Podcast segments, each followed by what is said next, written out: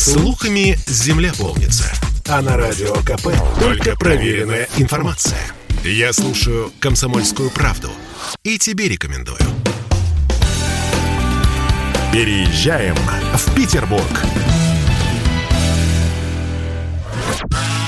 В Петербурге вместо «пофиг пляшем» говорят «пренебречь, вальсируем».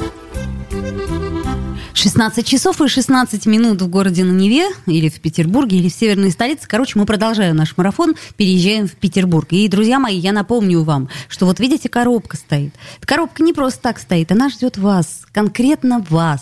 А тех, кто расскажет наиболее интересную историю, связанную с Петербургом. Для этого надо написать либо в WhatsApp, в Viber, в Telegram, в общем, все под одним номером, плюс семь девятьсот шестьдесят семь двести, ровно девяносто семь ноль два. Пока нам пишут, что в коробке поребрик.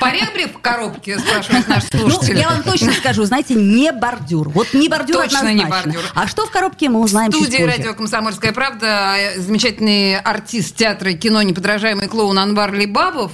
Приветствую вас, Анвар. И, собственно говоря, Анвар у нас понаехавший, из понаехавших. Понаехавший, да. да. Из Нижнего Тагила?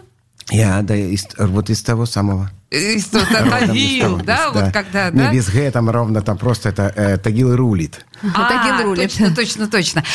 Скажите, пожалуйста, ну, от вас маленькая история. Вам-то как пришла в голову мысль переехать в Петербург? Ну, мне подбила моя однокурсница Зина по зооветеринарному техникуму. Я вообще планировал э, остаться также и в, на скотооткормочном комплексе, где одиннадцать тысяч поголовья бычков. Анвар ну, ветеринар, вы поняли, я надеюсь, да? Изначально, да. По первому образованию. Вот, ну, а по, э, продолжать обучение я собирался. Но заочно, там, в Троицке, в маленьком уездном городке, э, на границе с, с Казахстаном на границе, и я думал продолжать в том институте. У меня там в этом же городе была моя любовь, Алсу, ее звали, ага. татарочка, да. Татарочка. Я думал, всех их перевести в деревню, и всех там труда... Ну, ну, и потом получить образование. У меня было неплохо... Я уже ветеринарный врач был с таким дипломом. Но меня Зинка подбила.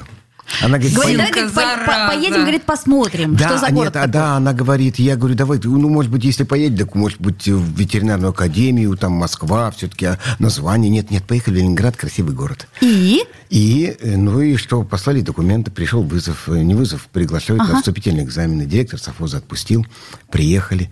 Два дня ехали в поезде, все, приехали, и вот весь это, в плацкарте ехали на третьей полке. Ну, то есть попахивали немножко, да, да, да после тяжелой дороги. Собрался. Спрашиваю актершу, где баня? Говорит, да вот это на Фонарной. Пойдете через канал Грибоедова, потом еще. Я ничего не понял. Но я взял авоську. Я расскажу, я взял... Ну, а я поехал, ну что там, на, на вступительный экзамен две недели.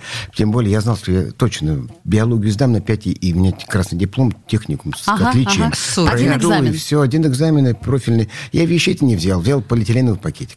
Ну и вот, а там еще авоська была. И правда, я реально взял, туда положил, вот у меня мочалка, вехотка. Все это я брал с собой, реально. Все. Вехотка это? Это мочалка. Моча. Вехотка а, это вот такая а, вот, да, ага. из лыка, да. О, все, ага. такой пакетик, это гигиенический, так, так, так. так называемый. И все, я пошел. Но вот в этот, я до сих пор не могу в этом районе разобраться, где вот эти искривляются каналы, где идешь прямо, потом вроде бы налево, кривые, косые, и я не мог дойти до этого на фонарного периода, до, до бани. На То фонарном. Есть помыться не получилось? Нет, я долго городил, это было, кажется, это было воскресенье, конец, конец июля, кажется, последний, ну, какой-то праздник был, вроде бы морской, и корабли стоят вдоль Невы, я думаю, как красота, флажки, как живут, красиво, все, гуляют дальше, думаю, вот город, вот же это праздник, а потом как бабахнуло, и я чуть не... Об...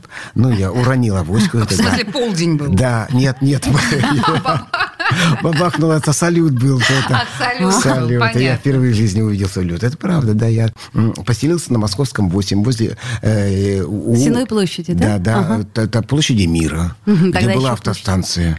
Слушайте, а что вас дернуло в юмор-то пойти, ветеринары? Но я до этого еще и там в Сафозе там юморил. В хоре... У нас хор был в этом Сафозе, где я был после института. Только... Вы знаете, хор и юмор – это далекие ну, понятия. Ну, вот в том-то и дело, смотря, что я что петь, петь не мог. Да, вот. а, а он мой приятель, мы с ним друзья. Он, он, он и, и баян, и он говорил, тебе голос все равно нет. Второй просто открывай в рот. Хлеба налево, хлеба направо. Славься, славься, Русь моя, глинка, глинка. Пели хором. А пока женщины переодеваются, наши скотятся, да яркие все. Вы, я решил миниатюры делать. И вот одна и первая минута славы была там. Утро девушки, вот это, вот это вот... пока, показывать, как она одевается, вот это вот колготочки, а, обувает. А, это все показывали. Пока, а-а-а, пока переодевались из одного народного костюма в другой, с синего в красный, поношили, это совхоз «Миллионер». Надо было что-то как закрыть, да, да, чем да, бутылку. Да, и паузы, и я закрывал уже там паузы. Дружочки мои, вот это мы сейчас видим а, такой пример, очень хороший, мне кажется, пример а, нижнетагильского юмора, если я правильно все понимаю, да?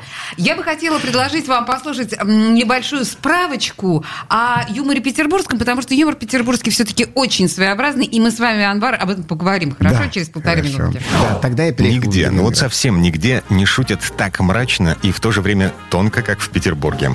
Во все времена шутовство ценилось на берегах Невы, прежде всего царствующими особами. Петр Первый создал здесь целый культ придворных насмешников, и в шуты шли не абы кто, а представители высочайшей дворянской знати. Ну, взять хотя бы Ивана Балакирева, который шутил при дворе трех императоров и попадал за свой острый язык в застенки тайной канцелярии. Уже ближе к нашим временам были Данил Хармс, который умер в застенках эн ка вэ дэ, Сергей Давлатов, которого выгнали из страны. Чувство юмора обоих вообще-то сложно назвать особо солнечным.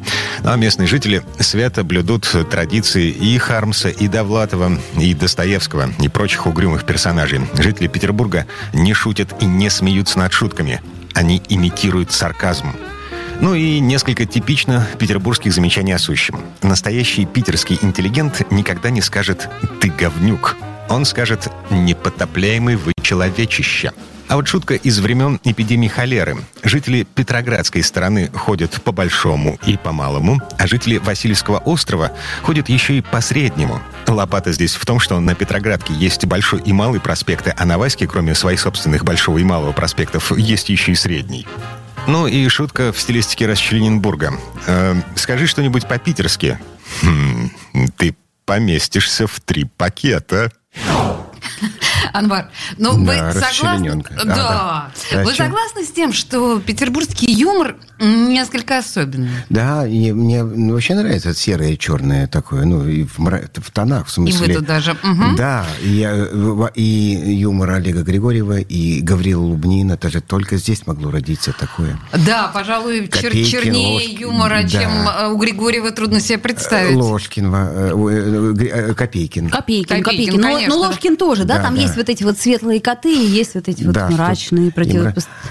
Это да. мне нравилось вообще андерграунд, тогда он близок к этому был, восьмидесятые, конец семидесятых, начало восьмидесятых, конец восьмидесятых, вот этот андерграунд, вы, выходили, и все, и из подвалов выходили, а с чердаков спускались, это все было перестроечное. Но, строго говоря, я так понимаю, что прогон про Ленин грипп, тогда Курехинский, он же тоже, в общем, такая... Такой пример яркий петербургского да. юмора, абсолютно шизофренического, но Человек тем не менее. Человек-грипп, да. Да, и это, мне кажется, до сих пор. Сейчас я смотрю, молодые люди цитируют это у себя в соцсетях. Нормально, ну, не забыли Курехина? Ну, и сама популярная механика, это тоже такой э, юмор. Юмор, в общем, да. Хотя очень профессиональная штука. Слушайте, а, Анвар, ну, а на самом деле у вас было ощущение какого-то ну, переламывание себя, или все-таки это же очень большой контраст Нижний Тагил и Петербург. Перемалывание, да, какое-то было, ассимиляция в эту среду. То есть была все-таки, то есть я имею в виду, что раньше По... это действительно очень э, петербургская явно акклиматизация. Было, было видно, что люди пытаются как-то подстроиться, да, пытаются да. стать своими в этом городе. Ну, вы понимаете, вот в чем, да, если сегодня ты, они, ну, как бы, я не то, что на них приезжают и приносят что-то, такой с собой еще целый какой-то сзади просто идет это шлейф, груз, и это все вместе, и, и вот здрасте, и все. То мы э, раньше наоборот, то есть как бы оставляли прошлое, лучше брали, постарались ассимилировать и взять культуру и впитать ее. Мне кажется, так. Вот, потому что даже некое было, не было такого, такого как бы не творческой наглости и хамства, а все-таки было стеснение, уважение и почитание. Вот, это, вот этого сегодня, наверное, нет. Но тогда приехали в Ленинград, может быть, поэтому это был такой ну, больше вот, ну, все-таки для нас миф недосягаем, ну, где-то. И, и нужно было соответствовать. И, естественно, высшее учебное заведение, все-таки стремились, нужно было получить высшее образование, потому что девяносто восемь процентов потом опять уезжало в деревню. Серьезно? После этого института. Почему? Не выдерживали? А, а распределение. Да, и поэтому у тебя была счастливая возможность за пять лет впитать и приобщиться. И, и соответственно, поделиться. Да. Поделиться со своими односельчанами. О, ну, как-то, да. Но все равно это, это угу. у тебя был великий шанс, хороший шанс, пять лет участия в институте. Все аграрные институты, они раньше целевая программа. Мы бы попали под Брежневскую программу восемьдесят второго года. Очередная это подъем сельского хозяйства в нечерноземной зоне РСФСР. И нас распихали по всем глубинкам. Колхоз имени Мичурина, Торжовского района, сорок два километра до райцентра и двадцать семь до железнодорожной станции. Вот там я работал. Mm-hmm. Посмотрите, чудесно. Какие прекрасные реалии, да? Но, тем не менее, сейчас Петербург без Анвара Либабова представить себе невозможно. То есть господин Либабов – это такой...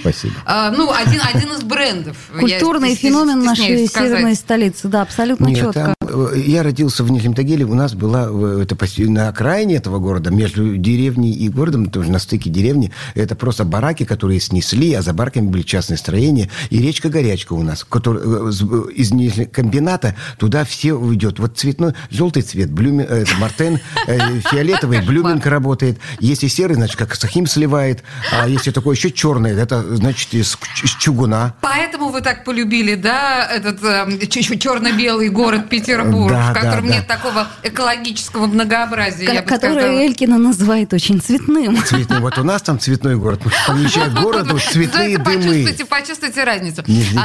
Анвар Либабов был в студии «Радио Комсомольская правда». Собственно говоря, тоже один из понаехавших, но как он украшает собой наш город. Спасибо вам большое. Спасибо. Я люблю этот город и благодарен. А он любит вас. Спасибо. Радиомарафон. Переезжаем в Петербург.